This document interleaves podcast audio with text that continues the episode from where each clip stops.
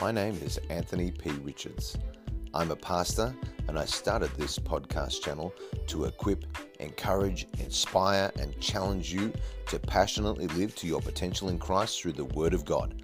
For more information, you can go to my YouTube channel, Anthony P. Richards.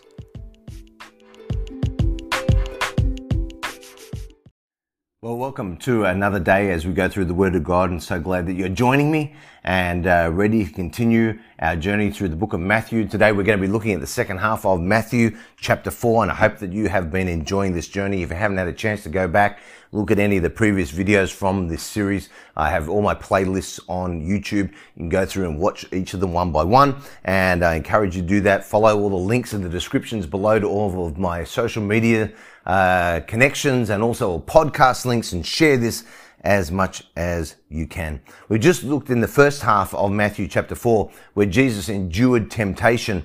And uh, so now we follow the journey of Jesus starting his ministry, being baptized by John the Baptist, then going up into the wilderness and defeating the devil with the word of God and the power of the Holy Spirit in the, te- in the, in the wilderness. And now he's about to start his ministry. And we're going to pick it up in Matthew chapter 4 verse 12.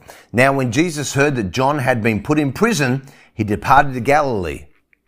Now, John chapter 3 verse 22 and John chapter 4 verses 1 to 2 tells us that the, the first ministry that Jesus did with his disciples was a baptizing ministry in the river Jordan. Now, sometime after that, and after the arrest of John the Baptist, Jesus goes to Galilee to begin his itinerant ministry in that particular area.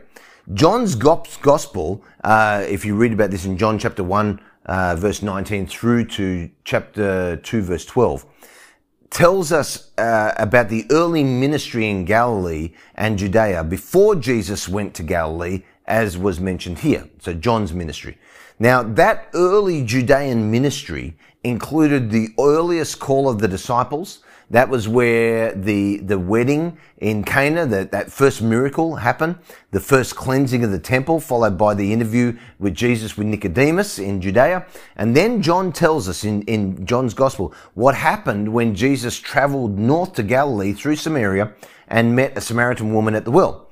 And it was the imprisonment of John that prompted all of this. G. Campbell Morgan, into that region our Lord went to continue the ministry of the man who had been silenced. Thus it had ever been and still is. Evil may silence a voice, but it cannot prevent the proclamation of the word. In other words, what John the Baptist was doing was stopped, and then Jesus went to continue the ministry. That's what we have to understand. The importance of the beginning of Jesus' ministry was a continuation of what John the Baptist had already been preaching and doing. So Jesus departs and he goes to the region of Galilee. Now this is now not in the wilderness. Now Galilee is just a magnificent, fertile region. This is one of the beautiful things about Israel. You can travel from the north to south. It only takes you a few hours and you can go through desert, wilderness, uh, the Dead Sea, the, the, the, the, Sea of Galilee, uh, up in the north and the, the, the area of Dan. And it's, it's just amazing the, the topography and geography of the land of Israel. Galilee, highly populated, lots of people live there. And uh, if we think about people like uh, Josephus, who was a Jewish historian, he said there were about 3 million people who were living around the area of the Galilee. That's a lot of people. Uh, in an area of 50, 60 by 30 miles, Josephus says that there were some 204 villages, with none having less than 15,000 people, which gives a population of more than 3 million people for the region. Now, Galilee was predominantly Gentile in its population, but it did have a large number of Jewish cities and it had a lot of Jewish citizens. But Galilee was known as this fertile area and there were a lot of successful farms there. Uh, why? I guess they took advantage of the good soil that was there. And this is where Jesus departed to. Leaving Nazareth, he came and dwelt, dwelt very important. He dwelt in Capernaum, which is by the sea in the regions of Zebulun and Naphtali. Why did Jesus have to go and live in Capernaum, which is not that far from Nazareth? Okay? because he was rejected in his own hometown of Nazareth. In Luke chapter 4, verse 16 to 30, it was significant that Jesus made his home in Capernaum and not in Nazareth. Uh, Matthew was probably interested in Capernaum because it was where he himself lived. You read about that in Matthew chapter 9. Peter also had a house in Capernaum. Peter's mother had a house in Capernaum. Matthew chapter 8, Mark chapter 1, Mark chapter 2. Come with me to Israel. You can actually see what we believe to be the foundations of Peter's parents' uh, mother's house. But leaving Nazareth, Jesus didn't go south to Jerusalem, which is where people thought he would have gone. You and I wouldn't have thought he would have gone. He didn't even go to Judea. He, because, I mean, Jerusalem would have been a smarter move. I mean, if you were trying to think of the best place to go for, you know, for, the, for a career as the Messiah. But Jesus chose to go to this fishing village called Capernaum. And F.F. Bruce says this migration to Capernaum is not formally noted in the other Gospels, but Capernaum appears in all the synoptists as the main center. The synoptists, who's that? Matthew, Mark, and Luke. Not John, Matthew, Mark, and Luke. The synoptic Gospels, Matthew, Mark, and Luke. Uh, it appears in all of those Gospels as the main center of Christ's Galilean ministry. Okay, verse 14. Why did Jesus go live in Capernaum leave Nazareth. Verse 14, that it might be fulfilled which was spoken by Isaiah the prophet saying, the land of Zebulun and the land of Naphtali by the way of the sea beyond the Jordan, Galilee of the Gentiles. The people who sat in darkness have seen a great light and upon those who sat in the region and shadow of death, light has dawned.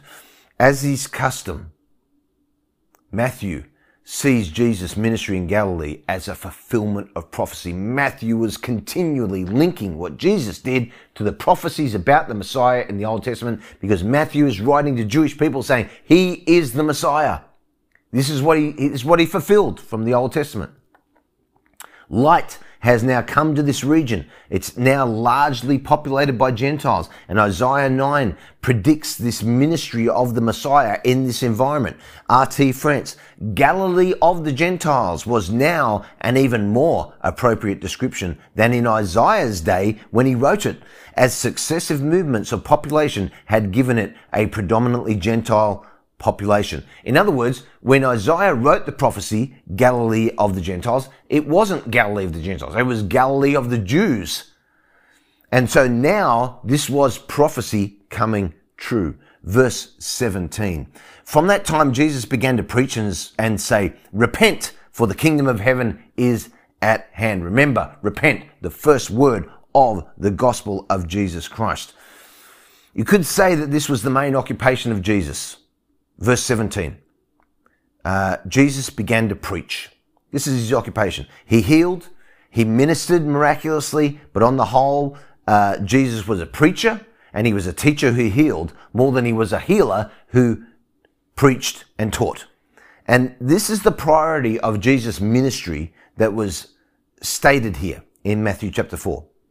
Now, the word, Greek word for preach is the Greek word kerussein, which is the word for a herald's proclamation from a king. Kerux is the Greek word for herald. And the herald was the man who brought a message directly from the king. Jesus' message was repent.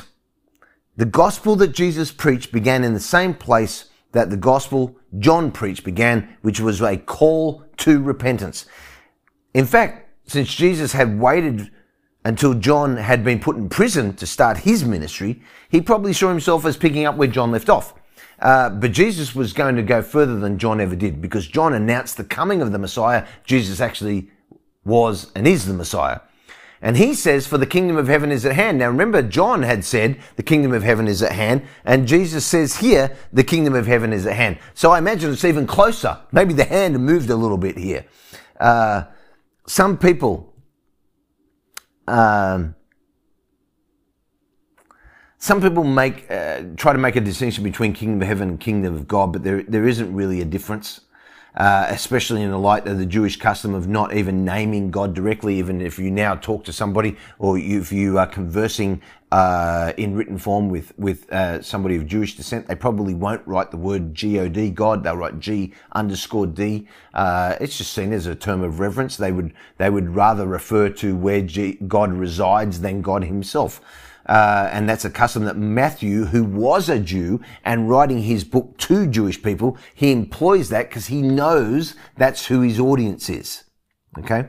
Now, let's move on to verse 18. Jesus walking by the Sea of Galilee saw two brothers, Simon called Peter and Andrew his brother, casting a net in the sea, for they were fishermen. Now, this is not the first time that Jesus had met these men. Uh, other gospels describe previous encounters, John chapter 1, Luke chapter 5. But this is when Jesus calls them to leave their professions and follow him with a full-time commitment to being his disciple. RT France. Its fishing industry was prosperous. Its fishermen not necessarily poor. Zebedee's family employed workers in Mark chapter 1, verse 20. Uh, these people were not poor fishermen. They were, they were they were pretty good at what they did and they had a thriving business. God usually calls people who are busy already doing something. Uh, Jesus called the apostles as they were casting their net into the sea and they were mending their nets. They were busy in their occupation, Spurgeon said, when he called them to be ministers. Our Lord does not call idle people, he calls fishers. I know for myself, I, I, was in the middle of a corporate career and God called me out of it into ministry. Love Jesus, always love Jesus. Thought that my ministry life was going to be in the corporate world and in the middle of, of what some would call success. God called me out of that. So I know that this has been my journey as well. Saul, think about all the people who were in the middle of doing something that others would, would, would seem to be working and working well. And then God called them out of it. Saul, looking for his father's donkeys. David, keeping his father's sheep. The shepherds, guarding their flocks. Amos farming in Tekoa, Matthew working as a tax collector at the table, Moses tending his father-in-law's flock, Gideon threshing wheat. All these people called by God in the middle of working. Matthew chapter 4 verse 19. And then Jesus said to them, follow me, I will make you fishers of men. It was very customary in that time for a rabbi to have disciples. That wasn't unusual.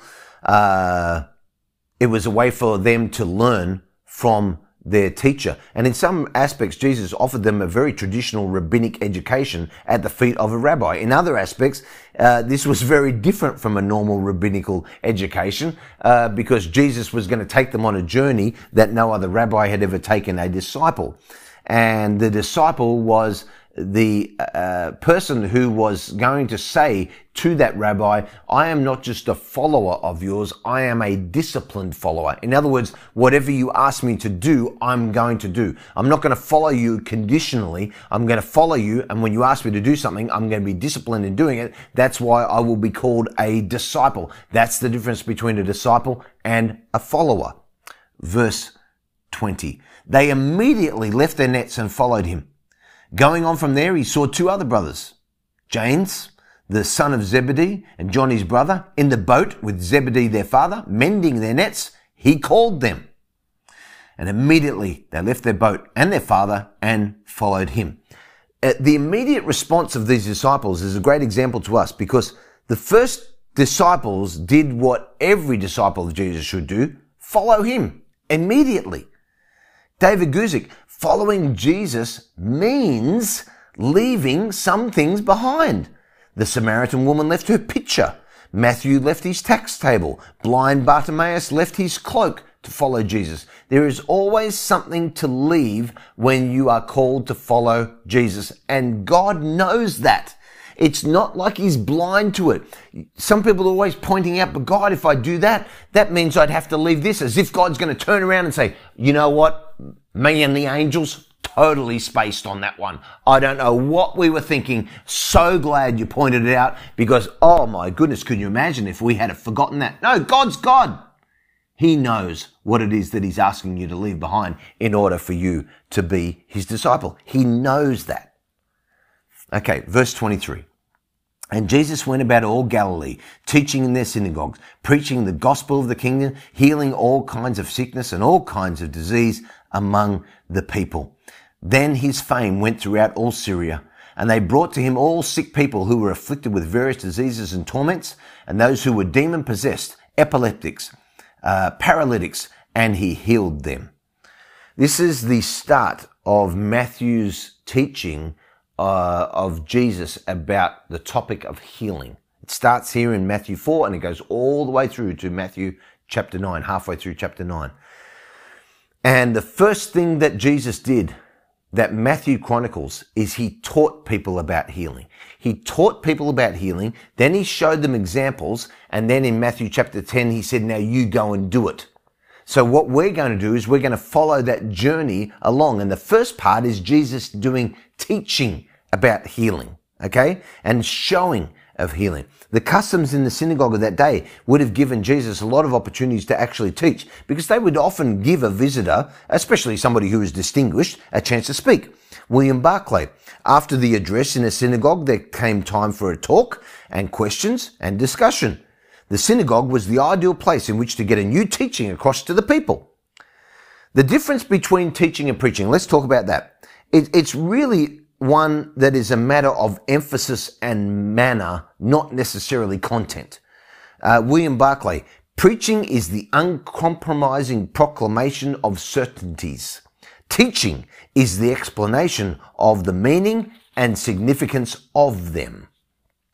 Okay, Jesus heals all kinds of sickness and diseases. Jesus' ability to heal people with different kinds of diseases demonstrates that he actually does have genuine authentic power over damage done by the fall of man. His authority over demons and those who are demon possessed shows that he has authentic power over all creation, not just some. And this is the first mention of, a, of somebody who is demon possessed in the New Testament. And it's interesting because that concept of demon possession is rarely talked about and recorded in the Old Testament. Uh, Saul was one example who was troubled by a spirit in 1 Samuel chapter 18.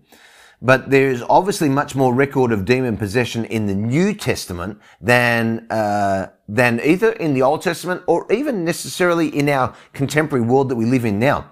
Now, there have been a lot of suggestions for why this is the case. Why was there a lot more demon possession in the times of the New Testament than there was in the Old Testament or even now. Not, not, that we don't have it now, not that they didn't have it in the Old Testament, but there was a lot during the time of Jesus. And uh, here's, here's some thoughts and suggestions by David Guzik. Some believe that God gave the devil greater allowance to afflict man in this way through demon possession to give greater evidence of Jesus' credentials as Messiah. Some people believe that God allowed the devil a greater allowance to afflict man in this way through demon possession to rebuke the Sadducees, who did not believe in supernatural beings such as angels and demons. Some believe that there was no greater allowance in those days at all uh, for demon possession, and that there is the same amount of demon possession as there is today, although it's just not recognized as such. Some people believe that there is simply far less demon possession in cultures that have been under the influence of the gospel for hundreds of years and far more in pagan and animistic cultures. Some believe that Satan himself is not interested in a strategy of widespread demon possession of humans in the contemporary Western world because he finds anonymity and spiritual skepticism much more effective tools. There you go, just some observations there. Verse 25. Great multitudes followed Jesus from Galilee and from Decapolis, Jerusalem, Judea, and beyond the Jordan. Jesus had a purpose for allowing such dramatic miracles to attract great multitudes. He wanted to teach the multitudes. He didn't want to just impress them with miracles. He wanted to teach them. Adam Clarke, Christ's fame spread very far, doubtless, because of the good that he did and the miracles that he wrought. D.A. Carson. People from all these areas followed Jesus. Follow does not necessarily indicate a solid form of discipleship. It may, as here, refer to those who at some particular time followed Jesus around in his itinerant ministry and thus were loosely considered disciples. Which leads us to our observation for today. Jesus has asked you and I to follow him, the same as he did. Same as he did to Peter, to Andrew, to James, to John. He's asking you and I, follow me. So if we have accepted the free gift of salvation, then we must follow him wherever that is. There's no such thing as a conditional follower of Jesus Christ. We're not called to follow him until the path gets a little tough. We're not, we're not called to follow him until we're like, oh, I'm out. I hear so many people say to me the words Christians, been Christians for years, and they'll say, yeah, I just can't do it. I just can't do it. I, I know God wants me to do it. I just can't do it. Well, that's, that's pride because that means you think you know better than God. And it's a lack of spiritual dependency upon the power of the Holy Spirit. And of course you can't do it by yourself. But Philippians 4 says you can do all things through Christ who strengthens you. See, don't, don't be part of the multitudes that just followed him in his itinerant ministry and, and, and they enjoyed watching him do a few miracles. But then when the, when the going got tough, they kind of, they were out. Okay? Don't, don't be somebody who followed him. Be somebody who follows him. What is Jesus asking you to follow him in today? What is it that you know that you used to be a follower of him, but you stopped and you paused. And today you're having a little bit of conviction of the Holy Spirit and you're like, oh, I know that I, I know what he wants me to do. I just didn't really want to do it. Well, how about you just do it? How about you trust him? If you can trust Jesus with your eternity, if you can trust him with your salvation, then you can trust him wherever he's going to lead you. He's not going to lead you astray because he's going before you. He's going beside you. He's going behind you and he's empowering you with the power of the Holy Spirit. And there's nothing that you can't do when you've just got Jesus all around you. When you've got a Jesus circle around your life, man, you're ready to go. When you've got the power of the Holy Spirit in you, man, you're ready to go. So don't be somebody who followed him, be somebody who follows him. Let me pray for you today. Heavenly Father, I pray, Lord, that we would have the courage of our convictions, Lord, be convicted by the power of the Holy Spirit to follow Jesus Christ every day of our lives. In your name we pray. Thank you so much for listening. For more content, please don't forget to check out my YouTube channel, Anthony P. Richards. Have a great day.